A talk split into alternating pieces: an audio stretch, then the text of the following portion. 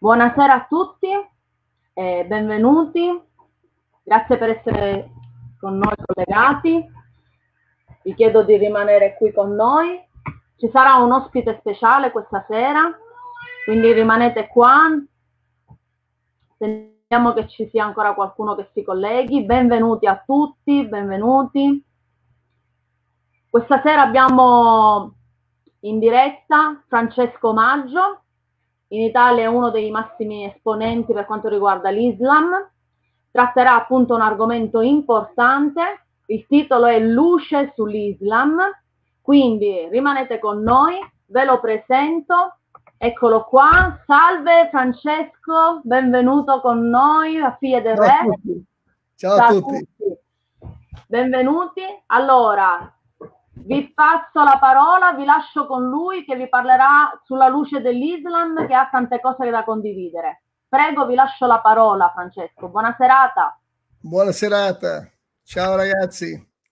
È veramente più che luce sull'Islam, luce è la luce del Signore, quella che è la più importante. Luce sull'Islam è come dire, eh, come eh, smascherare, come svelare, come ehm, recuperare le reali informazioni, perché quelle che abbiamo sull'Islam non sono mai complete. E poi se vorrete potrete anche passare le domande alla regia, me le, posso, me le potete girare, potrò anche rispondere alle vostre domande. Ehm, volevo eh, naturalmente parlare un attimino della, dell'eredità dell'Islam e l'eredità del cristianesimo.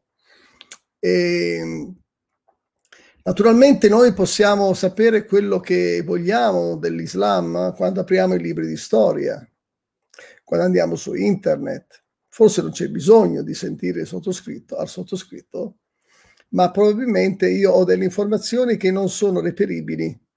Ecco, eh, sulla rete ci sono delle informazioni che non sono reperibili nelle università, e non ci sono delle informazioni reperibili sui vostri manuali, enciclopedie che avete a casa, perché tutto quello che voi avete a casa è ripescato da quello che già è stato ripescato in questi 15 secoli, mentre io sono uno studioso, un ricercatore e faccio sul serio. Eh, mi presento per quanti non mi conoscono. Sono Francesco, chiamatemi pure Fra, e da 30 anni mi dedico all'opera tra i musulmani, eh, facciamo evangelizzazione soprattutto, ci occupiamo di, di fare come quegli affamati.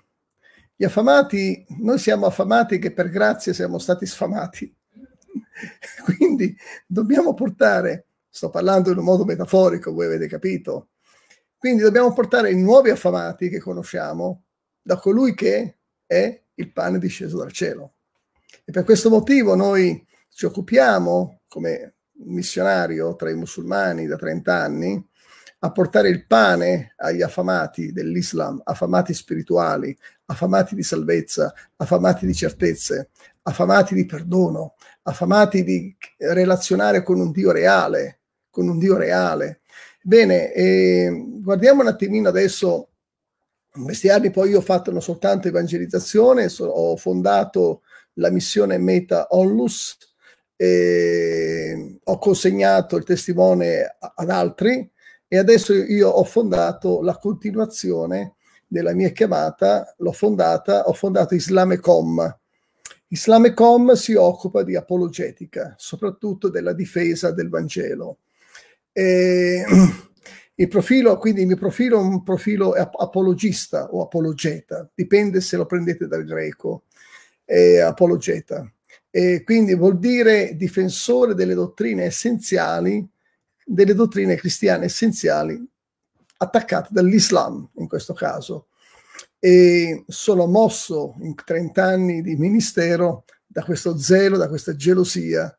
Io ricordo Elia che era geloso, era mosso a gelosia per difendere la reputazione del suo Signore. E Normalmente, naturalmente l'Islam presenta delle mezze verità e quindi eh, l'Islam ha preteso sin dagli inizi di aprire un contenzioso, di aprire un contenzioso col cristianesimo. Perché? Ma perché? volete fare questo, ma cosa vi sentite di fare contro la verità? La verità è Cristo, non è un libro, è Cristo. Cosa potete fare contro il creatore? Ma non tutti sono così eh, intenzionati in modo così negativo, naturalmente. Quindi la salvezza passa attraverso Cristo e il Corano ha attaccato alle fondamenta della salvezza. Questo Dio del patto, questo Dio del patto, lo hanno sbarazzato fuori. Ehm, ma noi non vogliamo abbandonare gli amici musulmani al loro destino senza salvezza. Per questo motivo siamo qui anche per cercare di capire come possiamo eh, aiutarli, se vi capiterà l'occasione di parlare con loro, naturalmente. Ora, il Corano, eh, continuo, attacca i fondamenti della verità, attacca la Trinità, attacca la salvezza per grazia, mediante la fede, attacca la crocifissione, la risurrezione. Praticamente arriviamo al vicolo cieco dove l'Apostolo Paolo dirà, se Cristo non è morto, vana è la vostra fede. E quindi vale più che la pena la mia vita spesa per i musulmani, perché non hanno un biglietto per il paradiso, hanno un biglietto per l'inferno, perché soltanto attraverso Cristo possiamo essere accetti, soltanto attraverso Cristo il Padre ci guarda attraverso il filtro di Cristo e ci accetta. E allora il Corano Sapete, eh, vi ricordate Marcione? Chi era Marcione? Uno dei, dei eretici della, forse yeah, sì, 150, nel 150 d.C. Marcione diceva che l'Antico Testamento era inutile, che il Dio, detto semplicemente, eh, che il Dio dell'Antico Testamento non aveva nulla in comune con il Dio del Nuovo Testamento. Ma siamo matti. Cioè, non va bene, non va bene. E, e quindi dice, togliamo l'Antico Testamento, cominciamo dal Nuovo Testamento. Eh, beh, eh, Marcione era un, un agnostico e poi più tardi verrà invece Mohammed, un altro agnostico, che dirà non abbiamo più bisogno dell'Antico Testamento non abbiamo più bisogno nemmeno del Nuovo Testamento, abbiamo solo bisogno del Corano. Vedete? E siamo sempre là, il solito cagnolino che si morde la coda. Eh? Siamo sempre lì. Satana cambia gli stratagemmi, cambia nome, oggi si chiama Marcione, domani si chiama Mohammed. E sempre lì vuole sbarazzare la verità, a disposizione che Dio del patto ci ha dato, ci ha consegnato nelle sue mani attraverso i profeti. Anzi, eh, addirittura forse eh, Mohammed è un po' più serio di Marcione perché Mohammed dice noi ci rifacciamo al Pentateuco. Al Pentateuco? Ma come? Senza spargimento di sangue non c'è perdono, amico Mohammed. Non puoi nemmeno appellarti al Pentateuco. Cioè, eh, mi sembra che dobbiamo veramente aiutare queste persone. Ma è anche vero che ci sono anche altre problematiche e che allora quello che io sto per dire non è a conoscenza, vedete, dei, dei, libri di testo, di quello che avete a casa, delle università. Io faccio ricerche approfondite. È il mio pallino, ho questo pallino. E allora, Infatti ho scritto dei libri, uno è Luce sull'Islam, un altro è Confronto tra Bibbia e Corano, una questione di confronto, questo è il titolo, e poi ho scritto innumerevoli saggi, innumerevoli libretti di ricerca. Vediamo un attimino le risorse che ci mette a disposizione per essere credibile l'Islam a nostra disposizione. Eh, dobbiamo parlare dei chierici musulmani. I chierici, chi sono i chierici? Sono le alte personalità, sono, detto semplicemente, quelli che contano, quelli che contano. Eh, possono essere anche i chierici cristiani, i chierici musulmani. I chierici sono quelli che contano. Non è un pastore, ma ancora più in alto, sono anche quelli che siedono nei salotti a discutere eh, begli argomenti che a me mi appassionano e mi, mi accendono quei, questi argomenti, ma loro sono quelli proprio che eh, sono da ascoltare perché si può imparare anche tante cose utili da loro. Non tutto quello che dicono i chierici musulmani è tutto sbagliato, ci sono delle belle cose che io condivido. Ma ora torniamo adesso alle cose che non condivido. I chierici musulmani sanno che il Corano che leggono oggi in arabo non è quello giusto, lo sanno anche loro. Il Corano che loro oggi leggono in arabo è quello che rimane dalle copie in arabo edulcorate nei primi 300 anni dopo la morte di Mohammed. Non apro questo capitolo adesso storico, bibliografico, ok? Quindi loro sanno che il testo in arabo, che a noi ci dicono sempre che il Corano non cambia mai, in realtà sanno loro, i chierici. Non sto parlando del, del musulmano che trovate, il vostro amico musulmano, lui non lo sa, ok?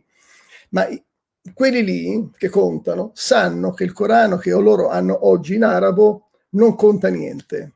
È quello che rimane la migliore versione, ecco diranno, la migliore versione che è rimasto oggi nelle loro mani dopo che Maometto è morto. Così questi chierici, questi intellettuali musulmani, e se trovate anche dei musulmani studenti universitari in, veramente appassionati nell'Islam, ve lo diranno anche loro quello che vi sto dicendo, sanno che il Corano in arabo è stato definitivamente canonizzato, definitivamente, the final copy in English, they say, the final copy, the last one, the last one. Bene, questa copia edulcorata si è trasmessa nell'ambito dei secoli ed è arrivato, è stato finalmente canonizzato soltanto nel 1900, non nel 1900, magari nel 1985, cioè 35 anni fa. E quindi è stato canonizzato e quello che è stato è il risultato di, una, di un percorso accidentatissimo, eh, sofferto, durante i secoli del Corano, lo ha varato il penultimo re che è scomparso, re Fad dell'Arabia Saudita. Infatti nei Corani che in inglese, specialmente in inglese, nelle versioni in inglese, io ce le ho qua, c'è scritto edito dal re Fad Arabia Saudita 1985. Questo hanno scelto doveva diventare il Corano per normare normare la comunità musulmana nel mondo. Perché devono normare la comunità musulmana nel mondo con questa versione del Re Fad di Arabia Saudita? Perché ci sono in circolazione tutto, a tutt'oggi altre versioni del Corano in arabo che non sono uguali alla versione secondo Refad, la versione di Refad, possiamo dire così. La versione del Corano secondo Refad è diverso da altre versioni del Corano che abbiamo tra di noi in questo pianeta. Quindi, e poi cosa, altre risorse per le quali potremmo credere nell'Islam? Allora abbiamo visto che il Corano eh, perde, è un rubinetto che perde. Quindi io non diventerei mai musulmano, sono orgoglioso di essere cristiano, perché la Bibbia sono orgoglioso, so che cosa sto dicendo, bene, le fonti storiche. Bene, allora andiamo a vedere però se c'è qualche altra cosa che magari potremmo e vedere, vabbè, magari il Corano è, è un'opinione, magari si potrebbe anche passare sopra, noi non abbiamo le informazioni, caro Fra, come possiamo credere a te che ci stai parlando in diretta? Andate a verificare. Voi potete contattarmi dopo questo, questa diretta e vi do tutte le risorse scritte e storiche, le bibliografie molto eh, a disposizione per voi. Ma vediamo un po' chi è Maometto allora. Chi è questo Maometto? Maometto è il profeta dell'Islam, attenzione, che dicono in arabo Muhammad, Muhammad o Alei Salem, tutte le volte dicono questa cosa qua, no? Allora, leggiamo, capiamo chi è Muhammad, perché io so chi è Gesù, io so chi è Gesù, noi sappiamo chi è Gesù, ma ora vorrei capire chi è Muhammad. Allora vorrei leggere la sua storia, la sua biografia, la sua esistenza, mi sembra più che normale. Allora, Maometto, quello storico, non sappiamo realmente chi fosse. Eh sì, eh sì, eh sì. Io spero che ci sono dei, degli amici musulmani che un giorno guarderanno questo video, che mi possono anche eh, cercare. Io sono qui, io sono qui, come dicono quelli di striscia, io sono qui. Quindi ehm, possiamo fare questa ricerca dialogica senza problemi. Mi devono anche eh, verificare quello che sto dicendo. Se non mi telefonano, non mi cercano, vuol dire che è tutto giusto. Eh? Ok, facciamo così. Quindi ehm, non mi nascondo, io sono qua, sono reperibile. Allora, non sappiamo realmente chi fosse, perché quello che ci racconta di Mohammed oggi ci sono molti, molti, molti dubbi. Sappiamo del nome di Mohammed che è il fondatore dell'Islam, questo lo sappiamo. Eh, non ci sono problemi qua. Però dai chierici, teologi musulmani, ma anche dai musulmani intellettuali, o da alcuni imam più raffinati forse, non tutti gli imam sanno quello che io vi sto dicendo naturalmente, eh?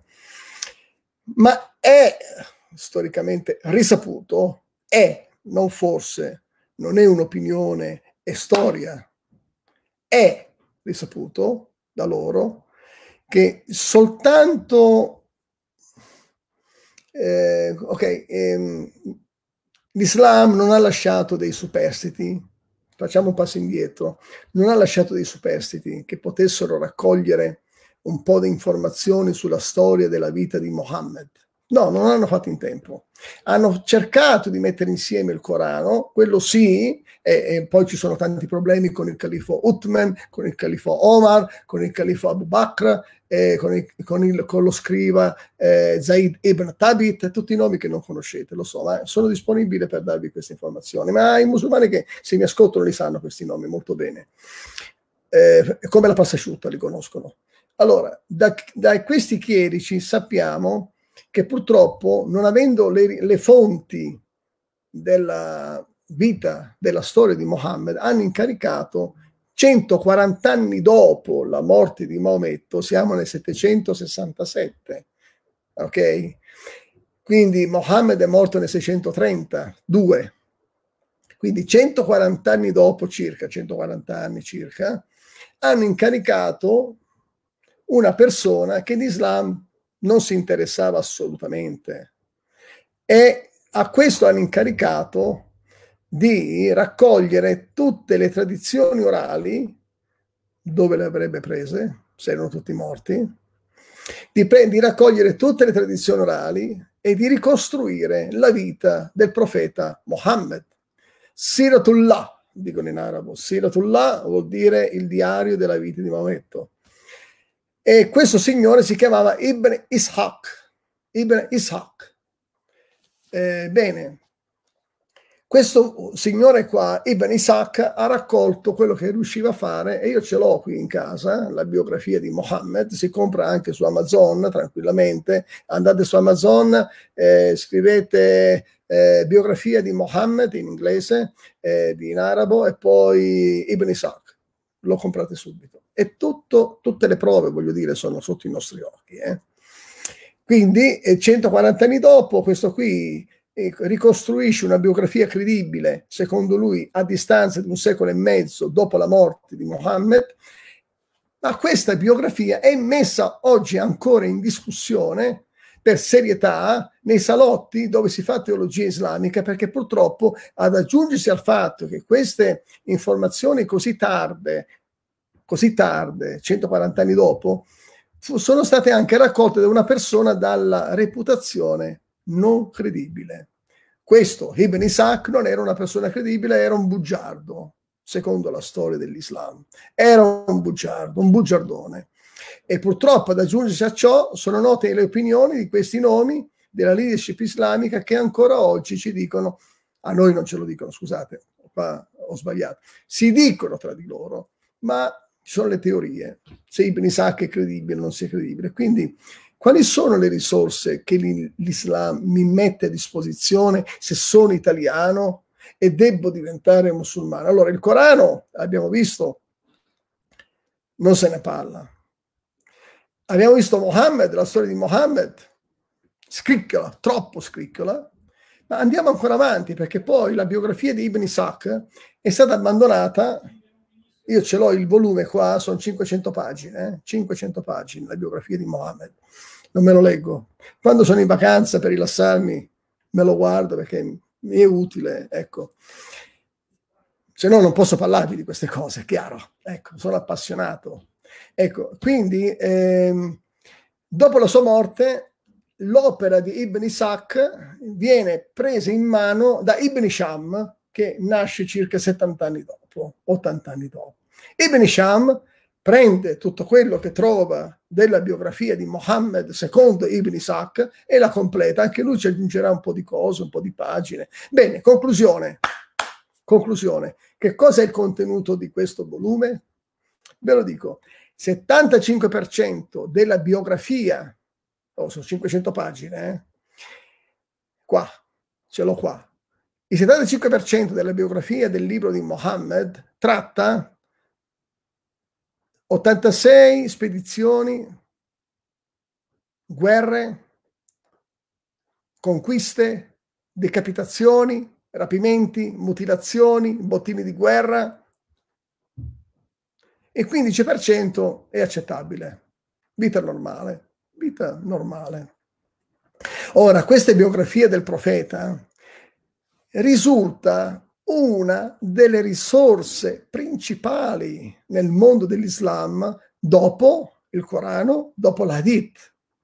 Quindi dopo il Corano, dopo le Hadith al-Bukhari, ora vengo anche al Bukhari, viene per autorità, per autorevolezza, volevo dire, la biografia. Perché nella biografia di Mohammed gli episodi che noi leggiamo sono riportati nel Corano cioè le rivelazioni. In un certo momento della giornata lui riceve questa rivelazione, lo leggiamo nel diario di Mohammed e poi troviamo naturalmente la conferma nel Corano di quel versetto.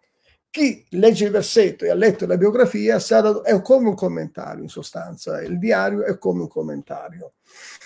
E quindi ci rimangono le hadith al-Bukhari. Anche qui Dico, allora, se, vol- se volessi diventare musulmano, mi devono convincere. Perché, allora, col Corano abbiamo detto siamo un po' in crisi. Con la vita di Mohammed, la conclusione è che il Mohammed che ci hanno ritratto fino ad oggi può darsi che non esista non sia mai esistito. Infatti anche questa domanda, questo dilemma è nei salotti, nei, nei, nei salotti dei musulmani. Il Mohammed che noi conosciamo oggi è realmente il Mohammed che è esistito? Senza queste fonti, 150 anni dopo, riprese 100 anni successivi dopo da Ibn Isham, chissà quante cose, arriviamo al Bukhari. Dai, forse ce la faremo col Bukhari. che cos'è il Bukhari? Il Bukhari è la collezione islamica più autorevole oggi e delle traduzioni orali furono raccolte da un persiano, un persiano. All'epoca non c'era Iran, c'era Persia, si chiamava, era un persiano di nome Buhari. Dedicò tutta la vita per raccogliere tutte le tradizioni orali puntualmente verificate perché era un uomo serio. Lui era un uomo serio. Veramente. Se Bukhari avesse fatto il, di- il diario di Mohammed ci avrei creduto. Ma abbiamo sentito che molti musulmani negli altri salotti discutono sulla serietà di, di Ibn Ishaq. Bene, invece Bukhari era un uomo serio, veramente. Gli hanno presentato 600.000 tradizioni orali, 600.000, cioè aneddoti, aneddoti, storie, no? Della, della vita di Mohammed, episodi nella vita di Mohammed, di questi 600.000 li ha verificati tutti e riscontrò che erano tutti fake, tranne 15.000.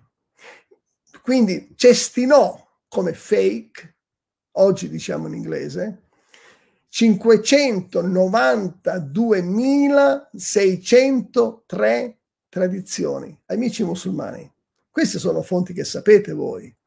Perché non ce le raccontate queste cose? dovremmo essere trasparenti, no? Poi anche noi forse potremmo metterci in discussione, eh, siamo disponibili se volete mettere in discussione la Bibbia, volete mettere in discussione le, le vicende storiche, eh, la, la recollection della Bibbia, possiamo qui, ma queste cose vanno dette, amici. Eh, quindi adesso parliamo di Cristo. Perché tu, amico mio musulmano, potresti dire, va bene, forse Francesco in cuor mio ha toccato tre argomenti che sono veri. La credibilità del Corano in arabo, vai a verificare dal, dall'imam se non lo sapevi, ti chiedo scusa. Se ti sei offeso, ma io sono sempre qua, mi puoi sempre scrivere sul messenger, sono qua. Però se vuoi, ti puoi sincerare dai tuoi correligionari, ma quelli però seri, laureati, mi raccomando, non venire qua con cose, eh? cioè, ci tengo ad avere un interlocutore eh, solido davanti a me, perché poi dopo mi dispiace, devo contraddire anche il tuo amico. Vorrei essere io a trovarmi che ho delle fonti insufficienti, se ci riesci, va bene? Quindi io sono qua per un dialogo con te, con voi, se siete in tanti. Quindi eh, a questo punto andiamo a vedere Cristo, che cosa ci offre la cristianità, il cristianesimo, va bene? Allora, allora iniziamo con Cristo. Con Cristo le cose sono andate molto diversamente. Noi non abbiamo un fantomatico personaggio storico che non abbiamo risorse realmente verificabili. No, è tutto verificabile. Con Cristo le cose sono andate diverse. Cristo morì intorno al 30 dopo la sua nascita. Lo so che per voi fratelli che mi udite queste cose sono normali, no? Ma facciamo, diamo un'idea al fatto che ci sono persone che non le sanno, anche credenti che non le sanno queste cose qua, forse, forse. Ma sto parlando per gli altri. Ricordate all'inizio, noi vogliamo dare il pane per sfamare gli affamati, perché noi affamati siamo stati a nostra volta sfamati. Bene, allora, Cristo morì intorno al 30 dopo la sua nascita. Paolo, l'apostolo Paolo, molto, in tempi molto ravvicinati, circa 15 anni dopo la morte di Cristo, inizierà a scrivere diverse lettere. E, scusate, sono prurito. E scriverà lettere, scriverà tantissimo, eh, dal 15 dopo Cristo. Eh, e dal, dal 45 d.C., ho, ho letto adesso, dal 45 d.C., per 15 anni quindi si è dilettato per ispirazione a tramandarci quello che il Signore gli ha rivelato per il nostro ammaestramento. E Giovanni invece, l'ultimo autore dei Vangeli, morirà nel 95 d.C. E Giovanni aveva informazioni veramente fresche, freschissime. Quindi significa che dal quindicesimo anno d.C., con l'Apostolo Paolo che inizia a scrivere le lettere, fino a dopo la morte dell'ultimo autore dei Vangeli, che poi ha scritto anche l'Apocalisse, abbiamo risorse, abbiamo descrizioni del ministero di Gesù tramite l'Apostolo Paolo, ma anche tramite eh, i testimoni oculari. Avevamo Pietro, che ha indirizzato a Marco cosa scrivere, vero? Abbiamo Luca, e non era un, un testimone oculare, ma si è a sua volta lui stesso eh, si è dedicato a scoprire, a ricercare le informazioni di primo pelo, di prima mano. Quindi a questo punto Luca è credibile. Luca non era Ibn Isaac, Luca era un uomo composto. Quello che, infatti, quando scrive a Teofilo dice: Guarda, Teofilo, le cose che io ti presento sono il risultato di una ricerca estenuante, estensiva, ecco, e quindi le cose di Luca vengono, troviamo anche che vengono confermate dagli altri autori dei Vangeli. C'è qualche aria, qualche allergia per me in questa camera scusatemi. Quindi, ehm, e questi scritti hanno iniziato a circolare dopo la morte, di Gesù, la, l'ascensione di Gesù, 15 anni dopo, ok? Non il Corano che è stato iniziato, l'hanno iniziato a scrivere 30 anni, cioè è arrivato nel 1985 il Corano, capito?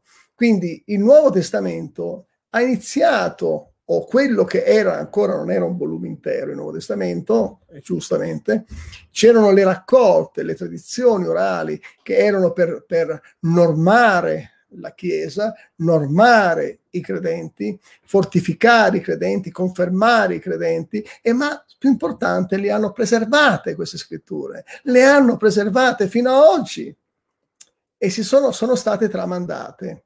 E questo non è poco. E sapete perché? Ve lo dico da vicino, perché in quell'epoca c'erano le persecuzioni e i credenti, i primi cristiani, sono stati sterminati. C'erano mille ragioni per cui tutte queste tradizioni, le scritture, i rotoli di Paolo e degli evangelisti potessero essere distrutti. Voi no, voi amici musulmani non avete avuto questi disastri qua, avevate tutta la tranquillità per mettere in, insieme il Corano, tutta la tranquillità, non eravate perseguitati. Io poi posso raccontare la storia della, de, del Corano un'altra volta, ma voi avevate tutta la tranquillità, eppure non avete niente oggi di concreto. Oggi noi abbiamo la scrittura e nonostante eh, abbiamo visto che Nerone ordinò una persecuzione feroce contro i cristiani, bene, c'erano uno sparuto numero, uno sparuto numero di credenti deboli, senza istruzione, ma fortificati dallo Spirito Santo, che hanno iniziato loro a fare il loro lavoro per la guida dello Spirito Santo e nell'arco di secoli, siamo nel 313 d.C., Costantino dichiara il cristianesimo religione ufficiale dell'impero. Ragazzi, con tutte le persecuzioni, ma perché non volete credere al Signore? La parola di Dio che è arrivata oggi a noi viene proprio da Lui, l'ha preservata. Il Corano non è stato preservato. La Bibbia è stata preservata. Nonostante sotto le inquisizioni, sotto le persecuzioni, sotto le stragi. Capito? È un miracolo questo, quello che ci è arrivato oggi. Andiamo avanti. L'Islam, appunto, proprio perché non lasciò superstiti, doveva ricorrere a questi uomini bravissimi che si impegnavano, Ibn Isaac, eh, il Bukhari e tutto quell'altro. Ecco. Ora, come faccio io a diventare musulmano, amico mio? Perché dovrei mollare la 500 per una Ferrari? Me lo vuoi raccontare tu? Perché non vuoi mollare la tua 500 per passare sulla Ferrari? Sto parlando metaforicamente. Almeno, forse ci capiamo un po' di più, no? Io sono qui. Quindi l'Islam, la domanda ora in molti ambienti dopo aver studiato queste fonti approfondite, perché io non vi ho detto le fonti, non ho fatto uno studio, questo è soltanto una monetina da due centesimi, nient'altro. Ma se ci mettiamo a fare delle ricerche profondissime, possiamo organizzare anche dei dibattiti online, sì, tranquillamente, tranquillamente. Io sono qua. Eh, mi raccomando, io ora direi che per questo momento eh, avrei finito. Se avete delle domande, ma non parlatemi di altre cose che escono fuori dal seminato, rimaniamo su questo argomento. Se avete delle domande, potete passarle alla regia. Ecco, eh, io sono qua, eh, non so come funzioni. Come, si, come arrivano le domande qua? Eh, non so come si faccia, dovete scrivere qui sulla chat, vedete voi, insomma, mi farete sapere. Poi se volete avere più informazioni eh, su cosa faccio, allora io eh, sto svolgendo evangelizzazioni per il momento, in questi due mesi e mezzo, online. Ho anche degli amici in Arabia Saudita che ci scriviamo. Ehm, scrivo, sì, ho scritto parecchio in questi due mesi di confinamento, ma mi sono anche dedicato allo studio. Mi ha fatto, mi ha fatto tanto piacere questo momento qui. E, ehm, e quindi sono disponibile per cedervi le mie ricerche vi dico ancora che io ci terrei tanto a darvele e alcune cose le ho messe già online e gratuitamente si possono già consultare. Ok? Gratuitamente si possono consultare. Circa una ventina di, di saggi ho messo online. E poi vedremo prossima volta. Se fate richiesta alla regia, io sono ancora qua. Oh, vi saluto. E anzi, devo avvisare, eh, vediamo un po'. Questi sono i, i momenti della diretta. Eh.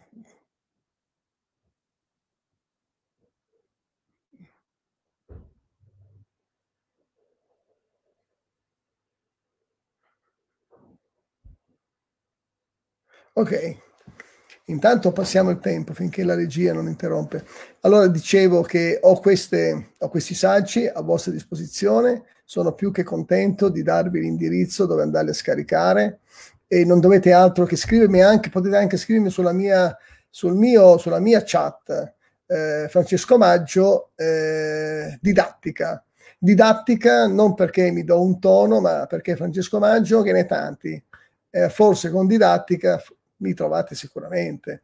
E là potete dirmi, guarda, ho ascoltato questa cosa, mi interessa, mi puoi dire dove posso scaricare un po' di, eh, di saggi, dispense che tu hai messo a disposizione? Io sono qui, tranquillamente a vostra disposizione.